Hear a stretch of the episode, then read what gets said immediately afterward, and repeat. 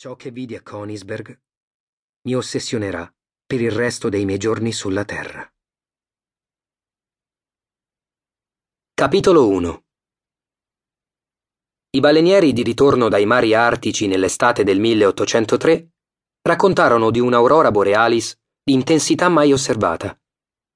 Il professor Wollaston qualche anno prima, con soddisfazione della comunità scientifica, aveva descritto il fenomeno della rifrazione polare Ovviamente, ciò non mitigò l'angoscia delle genti insediate sulle rive del Baltico. Tutti coloro che vivevano a Lottingen, distante non più di otto miglia dalla costa, me compreso, fissavano il cielo notturno. Era impossibile non stupirci per ciò che vedevamo. Le nuvole massicce erano di colore scarlatto scuro come il sangue fresco. Le notti bianche sfolgoravano come un ventaglio di madreperla sbandierato al sole di mezzogiorno da una mano femminile.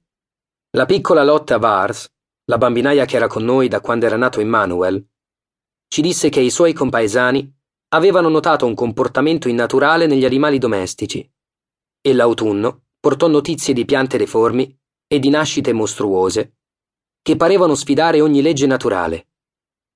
Maialini a due teste, vitelli a sei zampe, una rapa grossa come una ruota di carriola.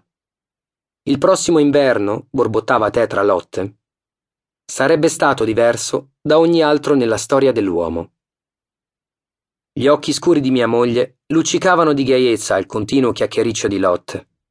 Elena mi guardava invitandomi a condividere il suo divertimento e io ero costretto a ricambiarne il sorriso, benché ciò fosse contrario alla mia disposizione d'animo, perché io ero nato e cresciuto in quella regione. Il mio cuore pareva essersi chiuso a pugno provavo un senso di oppressione, quasi di soffocamento. La sorta di perturbante sensazione che provoca una lontana nube temporalesca in una rovente giornata estiva. E quando arrivò, fu un terribile inverno. L'intuizione di Lot si rivelò corretta. Pioggia battente di giorno, pungenti gelate di notte, e poi la neve. Più neve di quanta ne avessi mai vista. E, in effetti, il nono giorno di febbraio del 1804 fu il più freddo a memoria d'uomo. Quella mattina, nel mio ufficio presso il tribunale di Lottingen, ero occupato a redigere la sentenza di un litigio che mi aveva richiesto quasi una settimana di riflessione. Hermann Berthold aveva preso l'iniziativa di migliorare il paesaggio.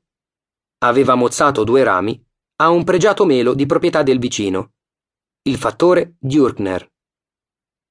L'albero rovinava la vista dalla finestra della sua cucina, sosteneva il reo. Le ragioni e i torti del caso avevano, naturalmente, diviso la città. Era una questione di vitale importanza. Se si fosse lasciato passare un precedente del genere, ne sarebbe seguita certamente un'epidemia. Stavo giusto stilando la conclusione. Io, pertanto, sentenzio che Hermann Berthold debba pagare 13 talleri ed essere esposto per sei ore alla gogna del villaggio.